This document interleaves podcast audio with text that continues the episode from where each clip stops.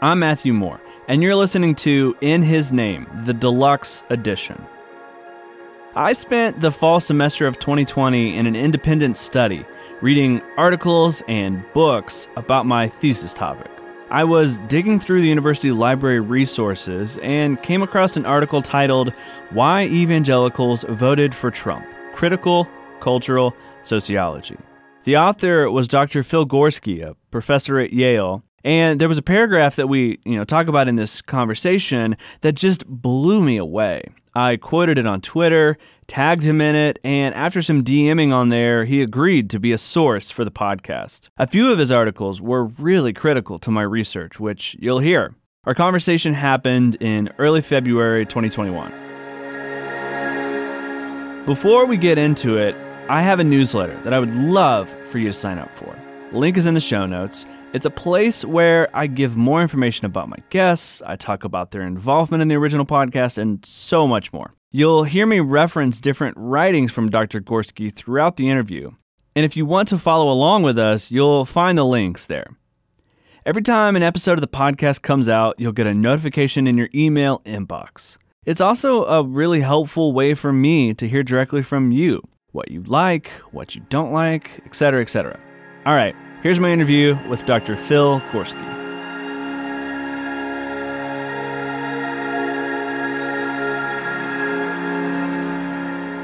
All right, so if you don't mind, just start with your name and your title, and we'll go from there. My name's Phil Gorski. I'm a professor of sociology and religious studies at Yale. And can you give me a little bit of background in your research and study and what you tend to spend a lot of your time doing? Sure. The focus of my research is religion and politics in early modern and modern Western Europe and the U.S. And in recent years, I've been focusing primarily on the U.S. And so I came across your work through your article about white Christian nationalism. Can you give us just a little bit of an overview of how you would describe white Christian nationalism? Sure. So I would give you two ways of thinking about white Christian nationalism. So one way to think about it is historically. And so white Christian nationalism is a certain story about American history. It's this narrative in which America was founded as a Christian nation. It was founded by, in some sense, for white Christians, and is in some sense blessed by God with unique power and prosperity. And in return for those blessings, it has a duty to spread civilization, Christianity, freedom around the world, and those blessings are under threat increasingly in the present moment because of the increasing number of non-Christians, non-white people, non-Americans on American soil.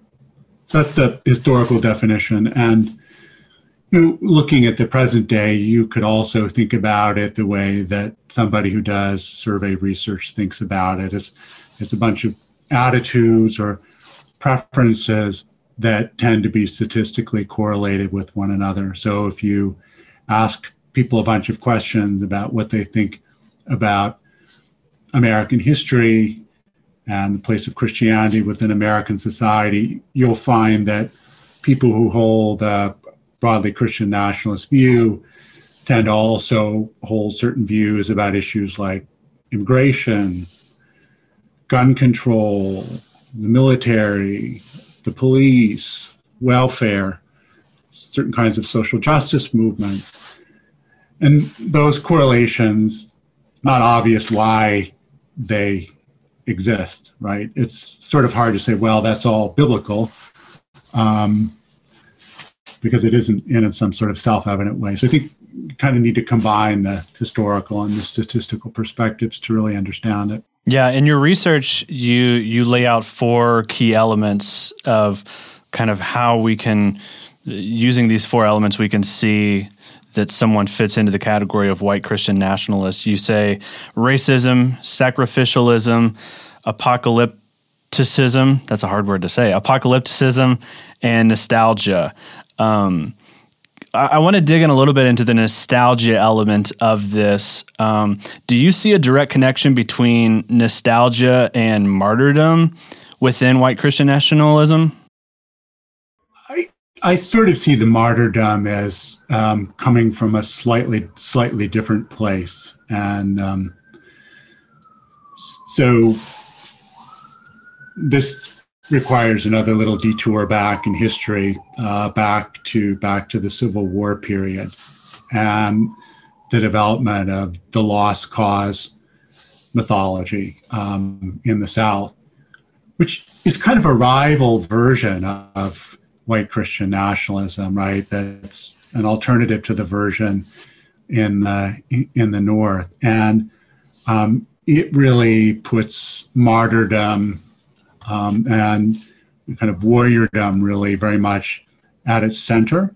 And those things are increasingly flowing together today. I think that's one of the unusual and important changes that you see in white Christian nationalism in the last year or so. Increasing numbers of images, for example, the one that really hit home for me was an image of Trump as a crucified Christ with a MAGA hat on the top of the cross, right? So that's something that's new. I had never seen anything like that before, and I've been studying this for a really, really long time. But, you know, certainly like warfare and sacrificialism and martyrdom have always played some role in white Christian nationalism, but I think are increasingly prominent now. It's interesting because there's this element, I grew up evangelical. I grew up in a small Baptist church, and there's kind of this disdain within evangelicalism of like iconography, that like when you look at a Catholic church and you see all of these, you know, icons of former saints or, you know, people of the past, you know, evangelicals tend to look on that with some disdain. But there seems to be a new kind of iconography that occurs within Donald Trump. Is that how you would describe that? It's a very nice observation, because, of course, you're right that in kind of Baptist tradition, Methodist tradition, all these sectarian Protestant traditions that really go clear back to the Protestant Reformation, a lot of what they were rejecting was the iconography, the ritualism, the formalism, right? And, you contrast a little Baptist church with a big medieval Gothic cathedral. Those, the one is very self-consciously plain and the other quite self-consciously grandiose. And so it is, you're right, that it is strange to see this kind of iconography coming back, though, it does have an almost cartoon-like character, some of it literally is, in the form of a cartoon. Trump is Rambo, for example. Yeah, that's something I just connected, like in this moment, this idea that, I remember the first time when I went to a small Christian college, and we took a religious studies field trip essentially to a synagogue, an Orthodox Jewish synagogue, to a mosque, all of these places. And I remember being feeling very out of place, seeing all of these icons of past figures, and thinking like, we don't, as a Baptist, we never put that sort of emphasis on folks of the past. And in fact, a lot of people who I grew up with would regularly pray for practicing Catholics because they were worried about their salvation. They were concerned that they were praying to, Mother Mary, or they were praying to these past figures instead of just praying directly to God. And it's interesting that there seems to be this intercessor in a way of Donald Trump, that people are putting all of their faith and hope in Donald Trump, and he is the one speaking directly to God, which is very, very odd thing to imagine, right? Yeah, no, for sure. You probably saw the news that all of the former living presidents, as far as I know, with possibly exception of Jimmy Carter, with the National Prayer Breakfast today, with one exception. Yeah. So there's a we'll move on just a little bit. I want to kind of get into the racism element of this. This is kind of one of the key parts of my research here. You write, quote, "Almost from the start, American religious nationalism was alloyed with racist elements." Can you elaborate on what you mean by that specifically? Sure, absolutely. So here we have to really journey much further back into history, into the 1600s. So we're talking really, the first 100 years of America, of English colonialism in America. So first, let's focus on New England and the English Puritans who settle in Massachusetts and here in Connecticut, where I am, and elsewhere in the region. And they pretty quickly, get into conflicts with the native peoples who are here. And this is a real dilemma for them, right? When they arrive here, they think of themselves really quite literally as a kind of a new chosen people. They think of New England as a new Israel, as their promised land, which God has given to them. And their journey over the ocean was like Exodus, right? And they were literally fleeing a pharaoh. They were fleeing repressive English king. So then who are the Indians, right, in that story? So for a while they think, maybe they're one of the lost tribes of Israel. But as their relations with the Indians go from kind of friendly and cooperative to conflictual and even violent, some Puritan theologians say, well, no, maybe they're actually the Canaanites or the Amalekites, and we're supposed to wipe them out. Later in the century, some prominent Puritan theologians like Cotton Mather start to say, well,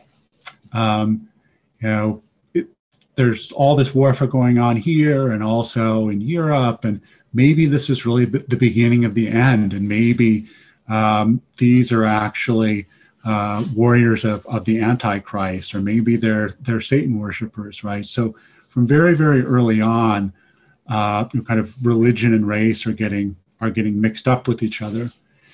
And the other piece of the story that you sort of need to know is, if we kind of shift our focus now further south to the Virginia colony. So, the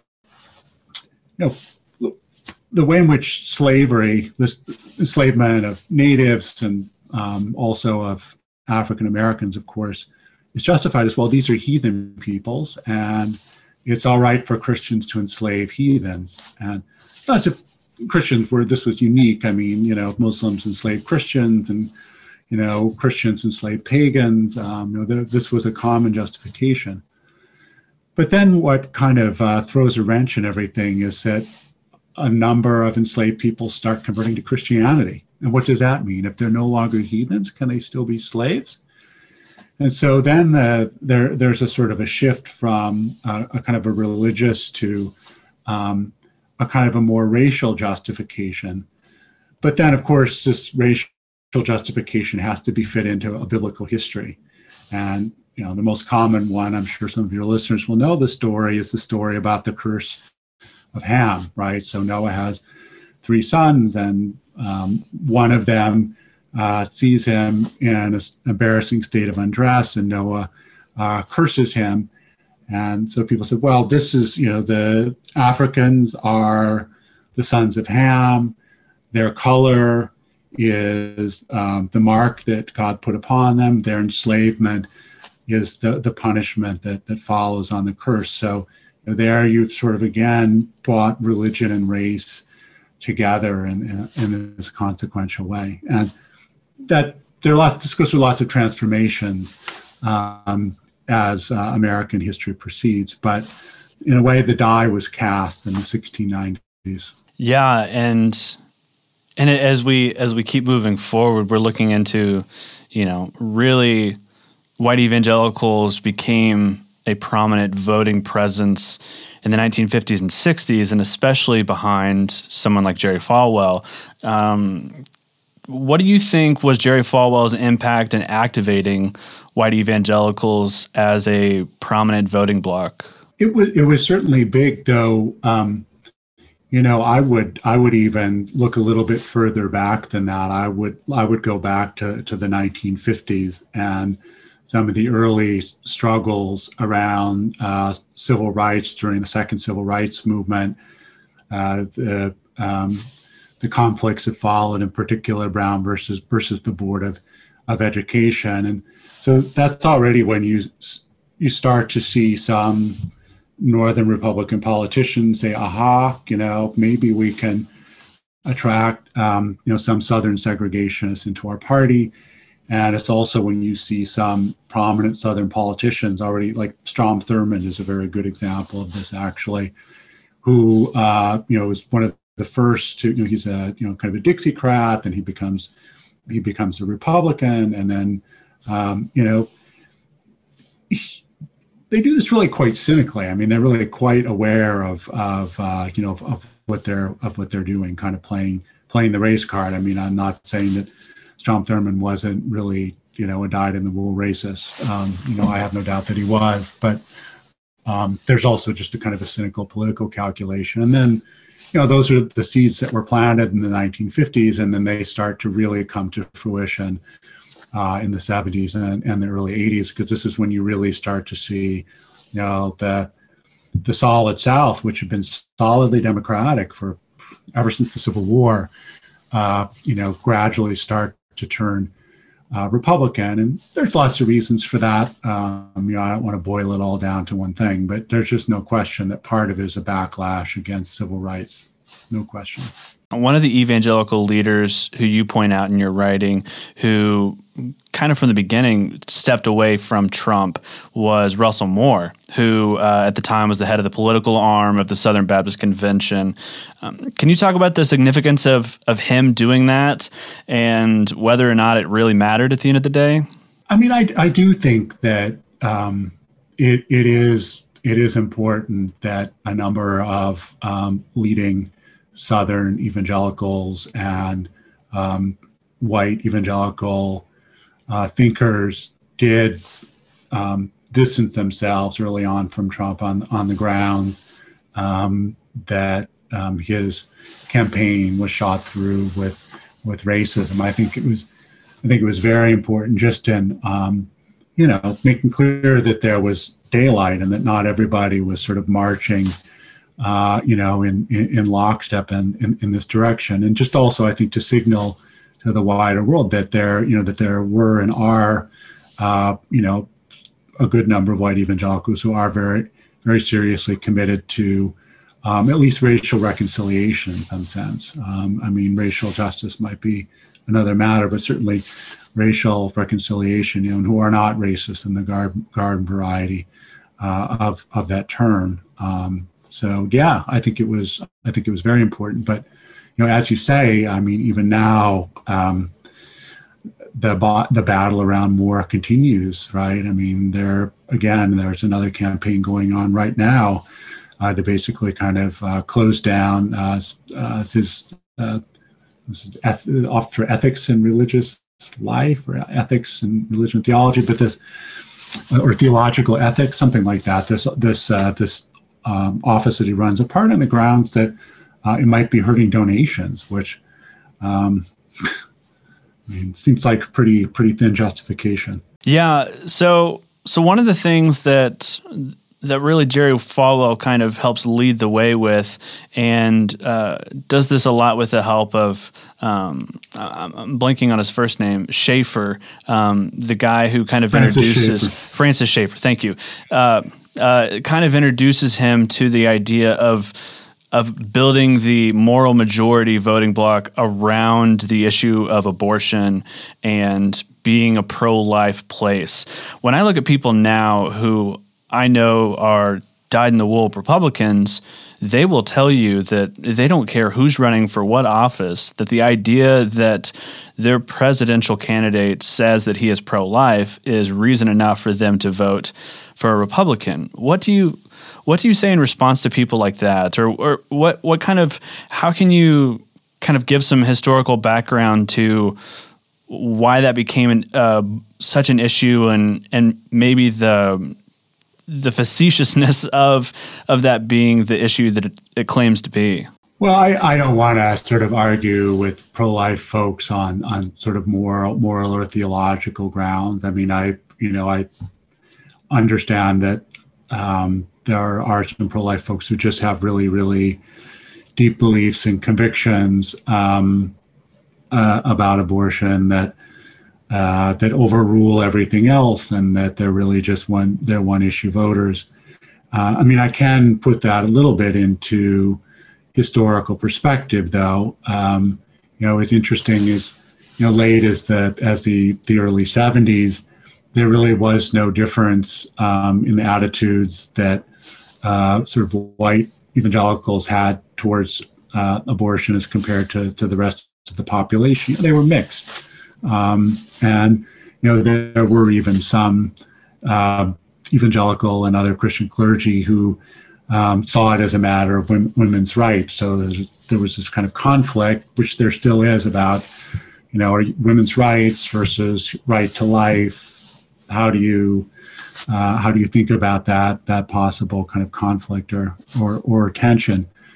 And there's a lot of people actually historians now who think that the real root of that even goes back before Schaeffer, that it really had more to do with a kind of systematic campaign by some conservative Catholics, people like Tom Weirich and Richard Viguerie, to really use that as an issue to pull Catholics who tended to vote Democratic towards the Republican Party, and then also to pull more and more white evangelicals into a coalition with conservative Catholics. And that really doesn't fully succeed until, as you say, kind of the mid or late 70s, when being pro-life really becomes kind of a litmus test. I will say one more thing. There's a fellow sociologist at the University of Eastern Illinois University named Ryan Burge, who has studied this a lot. And one of his interesting findings is this: if you ask conservative white evangelicals, you give them like a list of 25 issues, and you say, okay, just tell me, like, prioritize these. So what's your number one? What's your number two? What's your number three? And so on. For the majority, actually, of white evangelicals, abortion doesn't even wind up in the top 10, which is surprising. So I don't know what to make of that. It one interpretation would just be that there is a group of people for whom this is, the central issue, the only issue, and then there are other people who sort of will say that if you put pressure on them. But that's just one interpretation, and this would really need to be studied more. You'd have to talk to a bunch of people to really figure this out. Yeah. Going back a little bit to the issue of racism, you pointed out a speech pattern that Trump had when he was referring to a category of people or a group of people, and that he would put a definitive article in front of that, whether it be the gays or the blacks or the Mexicans. There was always a "the" in front of that. How does that affect how he and his supporters view a category of people that they're not a part of? Yeah, so I'm glad you brought that up, because that's something I've been thinking about a lot lately. So I think that the way that white Christian nationalism works in American politics is it always works in concert with a certain kind of white Christian individualism. And one aspect of that is that only white Christian Americans are really, truly, and fully individuals. I mean, they sort of belong to a group, but, they're never just a group. Whereas other groups are treated as if they were just a group. So Trump, in a way, is playing into that by always using the definite article as if, the blacks or the Mexicans or the gays or whoever were just a sort of faceless, homogeneous blob, where there were no sort of individuals, who were sort of unique unique in their own ways. And this is also kind of important in terms of how the politics works. So my favorite example of this is like the transition from the Tea Party to Trumpism, right? Because, you know, the Tea Party, talks about freedom, is, kind of has libertarian politics. It's about, government taking over our lives, government taking our money, government, taxing us too much, T equals tax, enough already. And then you go to Trumpism, which is all about, unity and strength and the nation, and we're all in this together. And if those were two separate groups of people who were supporting the Tea Party and, Trump, you wouldn't be quite as puzzled, but it's like the same group of people who are supporting both of those movements. And so, you get the individual, you get the white Christian individualism when non-white people are making demands or look like they might make demands on white people. And then, then white people are able to make demands on the nation or on the government, as a kind of a collectivity. So it's complicated, but I think you have to really see the way those two things interact with each other to understand some of our politics right now. Well, there's an interesting element too, and I'm interested to try and tie this together, that with evangelicalism, there is, from the spiritual side, there is an individualism with that. There's a personal relationship with Jesus. There's this personal salvation moment that you yourself have, and nobody can say that you did or didn't have it. When I was a kid, we had praise and worship songs that talked about we're just like, we don't care about religion. We care about Jesus and our personal relationship with him.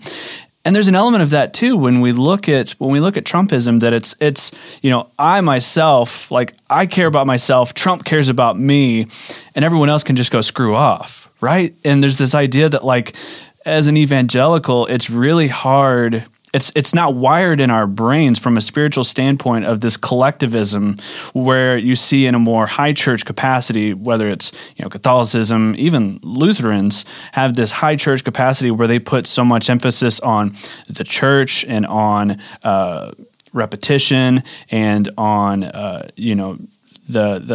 the way things are done every single week, whereas in the Baptist church, it's kind of fly by the seat of your pants. And it's very much just move as the Spirit leads you. And I wonder if there's are you seeing any connection between those two when you think about how evangelicalism is very individual based and I care about myself and my own religion, and no one else can judge me, but at the same time I can also put judgment on other folks and their relationship. Do you see that connectivity? Absolutely. There? You're really seeing this, very, very insightfully here, what's going on. So here's the way I would put it, is that one of the most important forms of conservatism today is what you might call an ethic of personal accountability, or an ethic of personal responsibility. And that sort of says, life is all about choices and consequences. And that's true across every realm of life. Of course, it's true in your religious or spiritual life, because you either choose salvation and Jesus, or you suffer the consequences. But it's also true in your work life, right? I mean, you make choices about your education or about your consumption, and if those are good choices or bad choices, you face a certain set of consequences. It's also true in the political realm, right, where it's all about law and order, right? That you sort of have to go along with these rules, and if you violate the rules, well, sorry, then you suffer the consequences.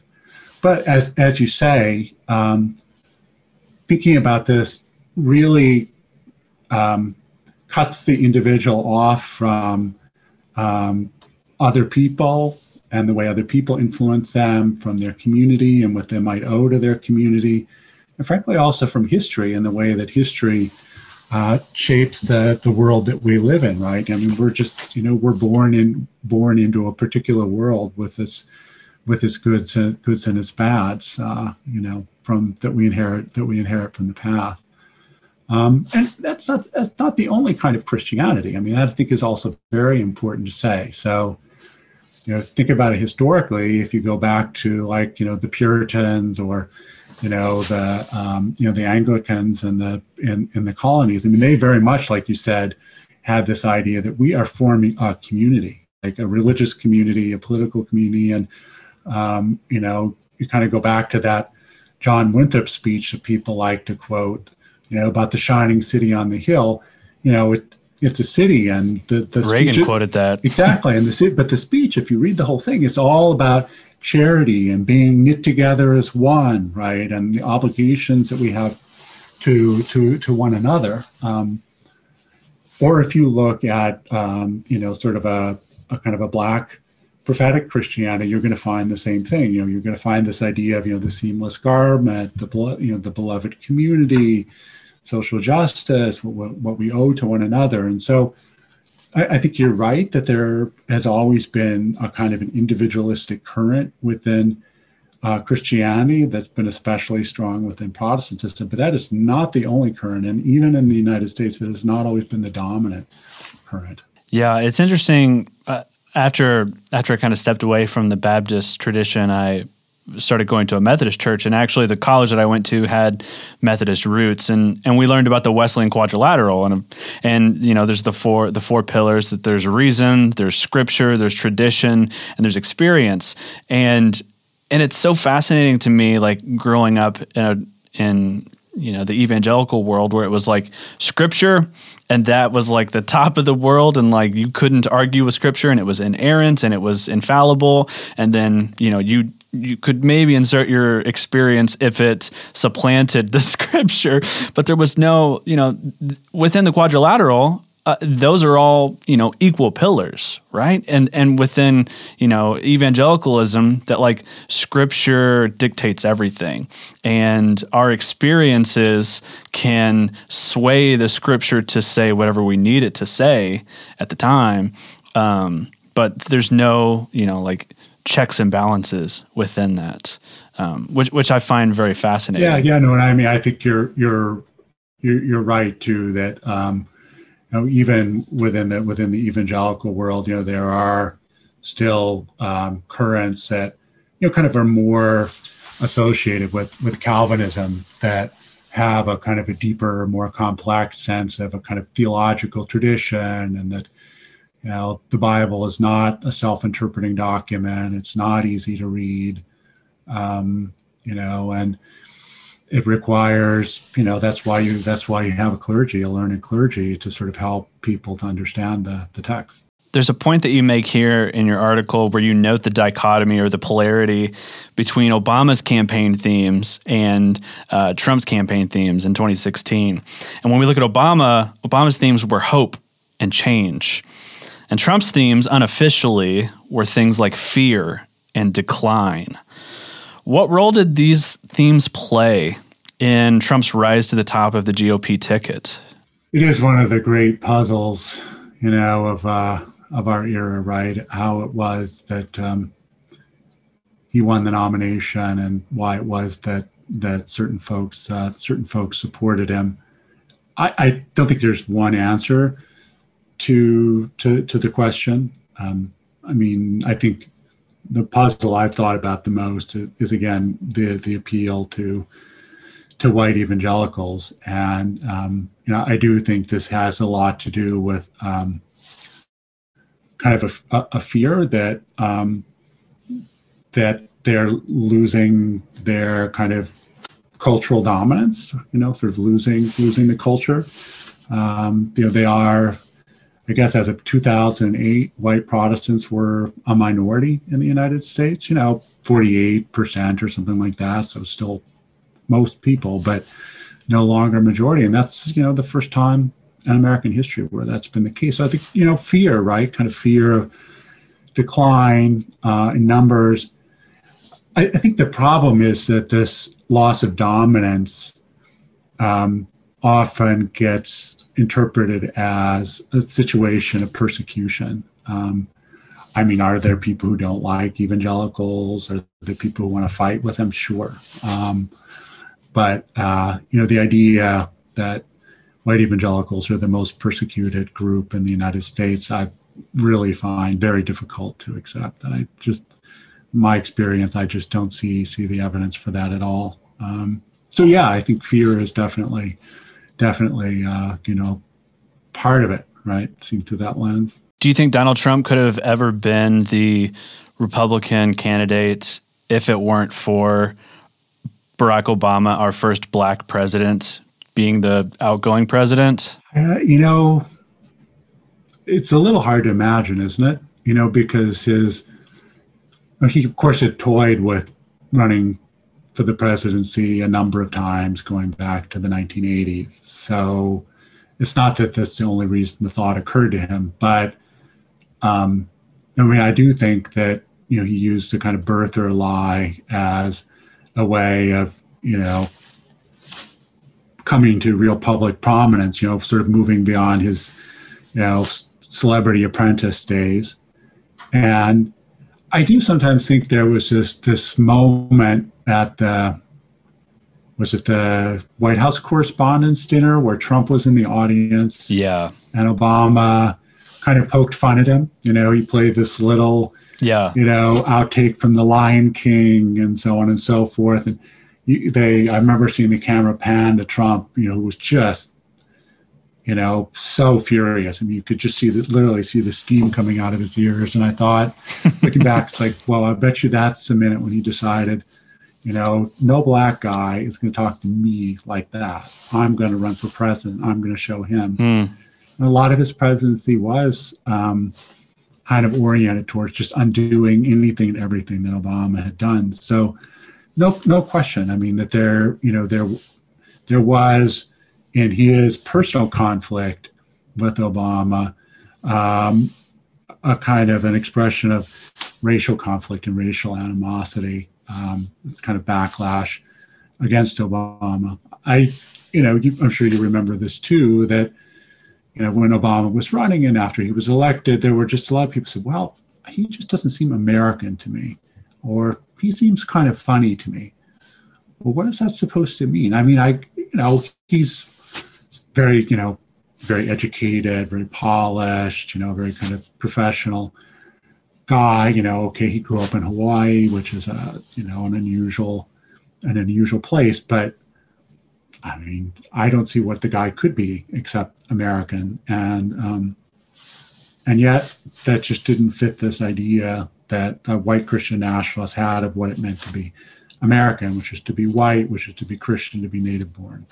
I was a freshman in college when Barack Obama was elected. It was the very first presidential election I voted in.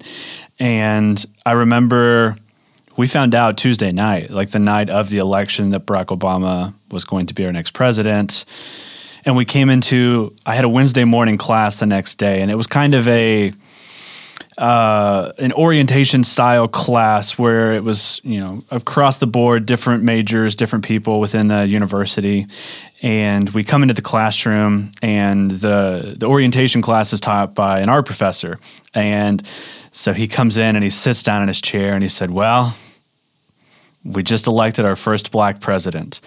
And as soon as the words came out of that professor's mouth, there was a student in the class who spoke up immediately and said, he's half black.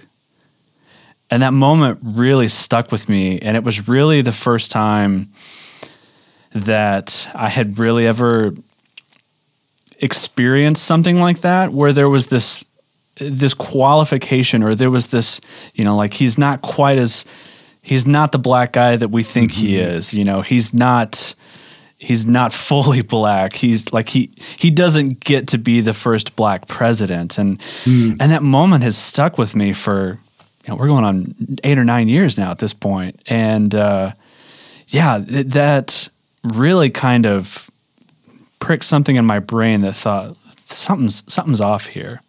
And that moment always stuck with me. Yeah, no, there's a kind of that's really interesting anecdote. There's kind of a, little bit of a fear there of, in the background, of kind of race mixing and miscegenation, right? So of course, it's also in a way ludicrous, given that, any African American who's not a recent immigrant to the United States, of course, has, European white blood flowing in their veins. Just no question about that. So somehow, only being half black, it's not exactly an unusual situation. Yeah. And it's interesting now as we look at our first woman of color vice president, that there's the same kinds of conversations happening. Like, well, she's not really African American because her father's from Jamaica and her mother's from India. And it's just like, they had slaves in Jamaica too. And just like, there's always, it feels like there's always going to be some sort of, but happening through all of this. Mm-hmm. Right. Somehow they're not authentic or somehow they're not genuine, right? Yeah. So that moment just kind of stuck out to me when we were talking about Obama first becoming president. Why do you think socially conservative, white evangelicals supported Donald Trump for president? So I think it was a mixture of things. I think there were, some folks who really are single issue voters. I think there are some folks who are just think, well, being evangelical and being Republican are more or less the same thing. Donald Trump is a Republican candidate. I got to vote for him. But the thing is that he was still the favorite candidate of white evangelicals from the very beginning, even when Ted Cruz and Jeb Bush were in the race, both guys who, would seem to have more credible evangelical bona fides than Trump did. And so that makes you start to think, well, there must be something else going on. And I guess I kind of came to the conclusion that there was some way in which Trump's view of the world echoed a kind of white Christian nationalist view of the world that's common, if not universal, amongst white evangelicals. And just, kind of let me break that down. One element of white Christian nationalism is this sort of end times narrative that, I'm probably going to see the second coming in my lifetime. I'm looking around for sort of signs of the times. Maybe I went to a prophecy seminar, where somebody tried to sort of show how Revelation foretells certain things that are going on in the world. And that's a kind of a real, forces of light versus forces of darkness worldview, isn't it? Right? It's sort of like Trump's worldview, right? There are people who are loyal to him and there are people who are against him. There are friends and there are enemies. And for him, that's all politics is about. And the moment that somebody, no matter how loyal they were to him, crosses him, they're out. And he's always had this kind of a view of the world as, kind of a, a jungle or, an endless battle for dominance. So I think there is a sort of a resonance, right? And then the second thing is, the kind of the Make America Great Again slogan. So I do really think that when some white Christian nationalists heard that, what they heard was Make America Christian Again, and maybe a little bit more quietly, maybe let's make it white again too, right? So kind of connecting, kind of the nostalgia to the nativism. When we think of, I think really the first time we saw a Republican presidential candidate kind of really take hold of white evangelicals was Ronald Reagan. And one of the things that we saw with Reagan was it was a lot more of a dog whistle kind of racism, that when the topic came up of states' rights, for example, everyone knew what states' rights meant. It meant segregation. It meant, the coloreds over there and the white people over here. And over the years, we saw this continual dog whistle where, if you knew what to listen for and you knew what frequency it was hitting at, you were hearing that racism. And then we get to Donald Trump, and he pulls out the world's largest bullhorn and is just shouting from the rooftops with this racism. How did this evolution come, and why are we still having a hard time acknowledging this racism for what it is, do you think? Yeah. Well, I certainly agree with you that there is a real shift there. You know, in some ways, maybe the question is the reverse one. It's like, so what sort of happened between 1960 or 70 and the year 2016? You know, why do people use a dog whistle instead of just shouting it from the rooftops? Well, and there were people who kind of were shouting it, right? There were people like Goldwater. Right. There were people like Wallace who were shouting it, and they were castigated and said, no, we can't do that. So we could see the racism. We could see the like obvious elements of it. So where does that threshold come in? You know what I mean? Like, where do we say like, this is where we can accept a tolerable amount of racism, and anything above that we have to set aside and ostracize?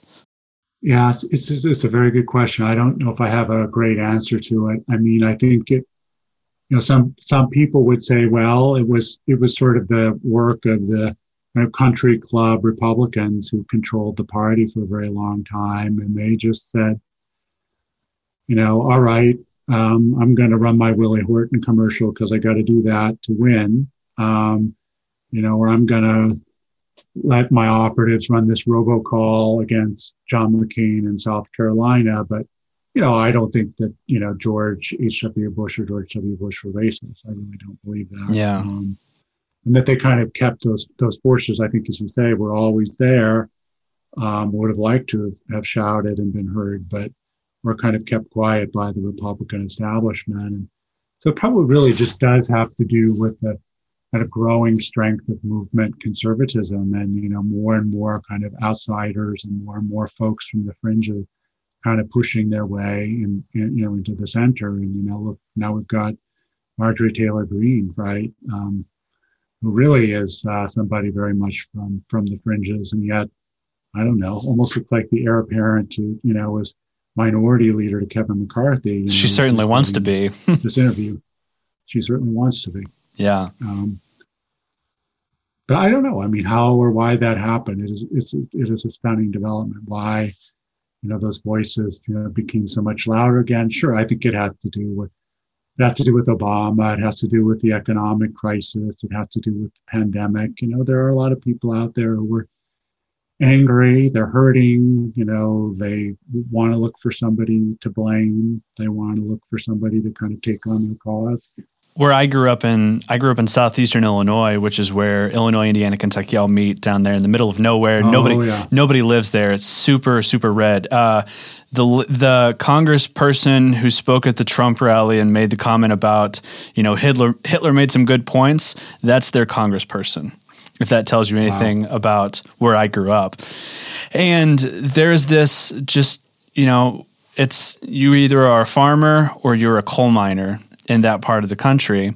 And neither of those things are very profitable at this time. And, you know, there's a lot of dissatisfaction and there's a lot of elements of like, it's, you know, 95, 97% white, more than likely. And, you know, they're looking at you know, what happened in the early 2000s, especially around the, you know, the economic crisis. And, you know, they saw like, why is nobody looking out for me? And for them, you know, Trump coming to say like, I'm here to get rid of the blacks. I'm here to get rid of illegal immigrants who are stealing your jobs.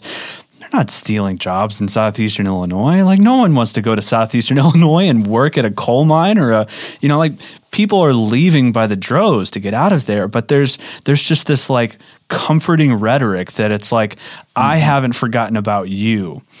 And I wonder if there's an element of like the fear thing is really what drives home for me. And especially when I think back to within the Christian, especially the evangelical world, there's a lot of fear-based sermons. There's a lot of rhetoric based around this idea that, like, if you don't get your life together, you're going to hell. And we had, like, you know, you may have seen, like, documentaries about hell houses. We hosted hell houses. Like, we had youth conferences based around these ideas of just, like, fear and just, like, hopelessness in a lot of ways.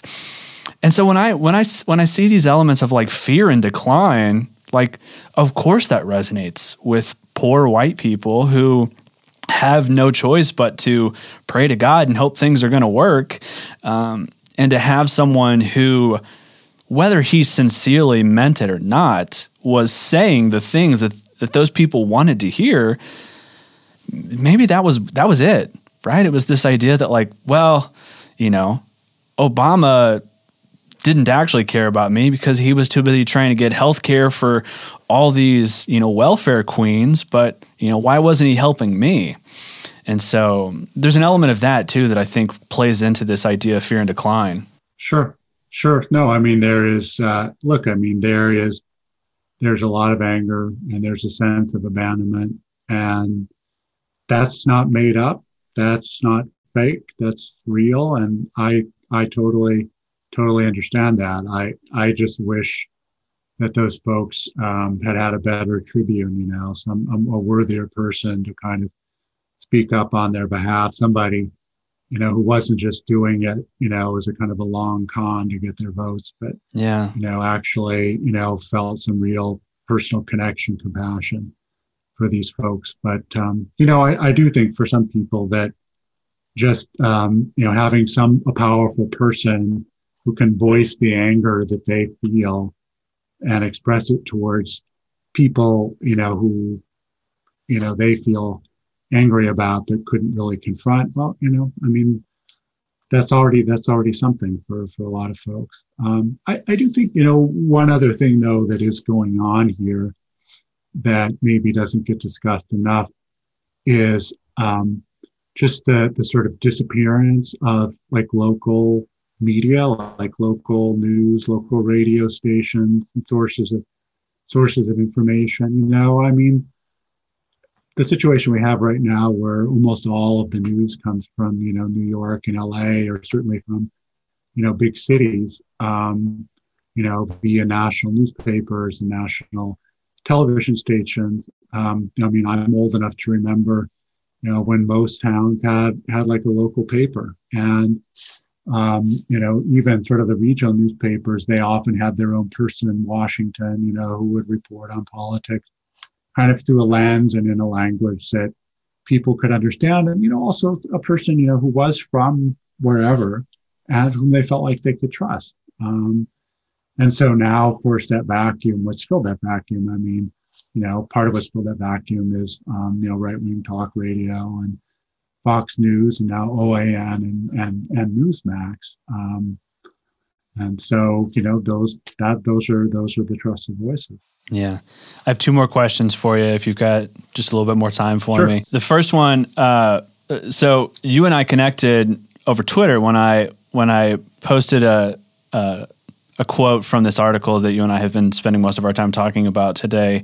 I'm going to throw it in the chat here. I'm going to ask you to, if you will, read this for me, because I think it will have a lot more resonance coming from your voice since you were the one who wrote it. So there's the quote for you, if you don't mind reading that for me, and then we'll talk about it after that. The election of Donald Trump constitutes perhaps the greatest threat to American democracy since the Japanese attack on Pearl Harbor. There's a real and growing danger that representative government will be slowly but effectively supplanted by a populist form of authoritarian rule in the years to come. Media intimidation, mass propaganda, voter suppression, court packing, and even armed paramilitaries, many of the necessary and sufficient conditions for an authoritarian devolution, are gradually falling into place. Whether America's political culture and institutions are resilient enough to withstand these developments is an open question. So you wrote this in 2017. It was published in July of 2017.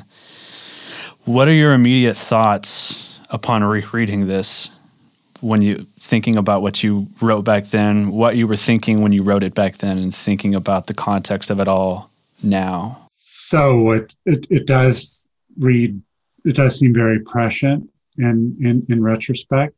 I mean, especially now, I think if you had read this in 2018 or maybe early 2019, you might have said, oh, come on, you know, the guy is kind of exaggerating a little bit. He's getting kind of hysterical. You know, Trump is more incompetent than he is malevolent. You know, all of this is just, he's all bark and no bite. We're going to get through this just fine. But, you know, over the last year, I think that we have seen a lot of these things really come into place. And I you know, I would say that the election was, you know, kind of a near-death experience for American democracy. And it's not the, you know, that was one episode. It's, you know, it's not, it doesn't mean that we're in the clear. I I'm somewhat terrified about the 2024 elections, to be honest, and how they're going to go. Yeah. Because now it's very clear how rickety our electoral machinery is. It's clear where all the links are and all the pressure points and all the weak spots. And you can be sure that the next time around that the folks who were behind Trump, whether they're Republicans or whether part of a patriot party that he formed, you can be sure those folks will do whatever they can to kind of be in those strategic positions, you know, to affect the outcome of the election. So it could be even more tumultuous, I think, than in 2020. Did you have an editor who looked over that article before you had it published? Nope. Hmm. What kind of feedback did you get from the publication when you wrote that? You know, I mean, a lot of people did read the article, of course, but, you know, it's an academic article. It's not like a, you know, a piece that was in. Yeah. It's not a Politico or anything. Yeah. Right. I mean, so, no, but I do know that it, you know, when I look at, you know, like my websites, that's one of the most read and most downloaded things I've ever written, actually, even though I really wrote that article in 2 or 3 days, kind of in mid-January. Last question for you here. How can the election and presidency of Donald Trump, what can that tell us about the future of the Republican Party? That it's completely up for grabs right now. I think it's very hard to see how it all plays out. I just don't know. I mean, you can certainly see us for the moment. I mean, Trump's hold over the party seems as firm as ever. You know, that's very much evident in the unwillingness of the Republican Senate to really take the possibility of impeachment seriously. It's quite clear, and their fear about punishing Marjorie Taylor Greene. But on the other side of the coin, there is enormous pressure from the donor class to do something. I mean, they, you know, at the end of the day, business requires predictability, and you just can't have that level of incompetence and chaos in the White House again. It's just not good for business. And I don't think that, you know, folks who write the big checks are over anxious to revisit that experience. You know, the MyPillow guy, notwithstanding. Do you think he'll run again in 24? You know, right now I would think he probably will. Yeah, I mean, honestly. The more interesting bet is like, who's his running mate? Does he run as a Republican? Unless something really radically changes in the Republican Party, yeah. You know, unless there is a group coalesces around, you know, pushing him out of the party, and I don't see anybody who's got the courage or the power to do that right now. So it's the bottom half of the ticket that's the more interesting thing to speculate about. Kristi Noem, yeah, Nikki Haley. Ivanka, Marjorie Taylor Greene. Will she be? Oh, she's old enough. Yeah, I'm thinking of Madison Cawthorn. He's the guy who's like 25. Right. Yeah, I know he's too young. Yeah. it's all really fascinating to think about. Is there anything I missed or anything that really kind of sticks out to you that I may not have touched on? No, I think we've kind of covered the waterfront. I mean, as you can tell, I could talk about this stuff all day, but no, I think we've kind of covered most of the main points. Great. I appreciate your time, Dr. Gorski. Thank you for your willingness to participate, and I look forward to seeing how this all comes out. So. Yeah, no, me too. Keep me in the loop, and let me know when you're done editing and when the thing gets posted. I sure will. Thanks for checking out the deluxe edition. Make sure to subscribe to the newsletter. You can do that at the link in the show notes. Our theme song is Apophenia by Ross Christopher. My next interview is with author and Dartmouth College professor Randall Ballmer. Thanks for listening.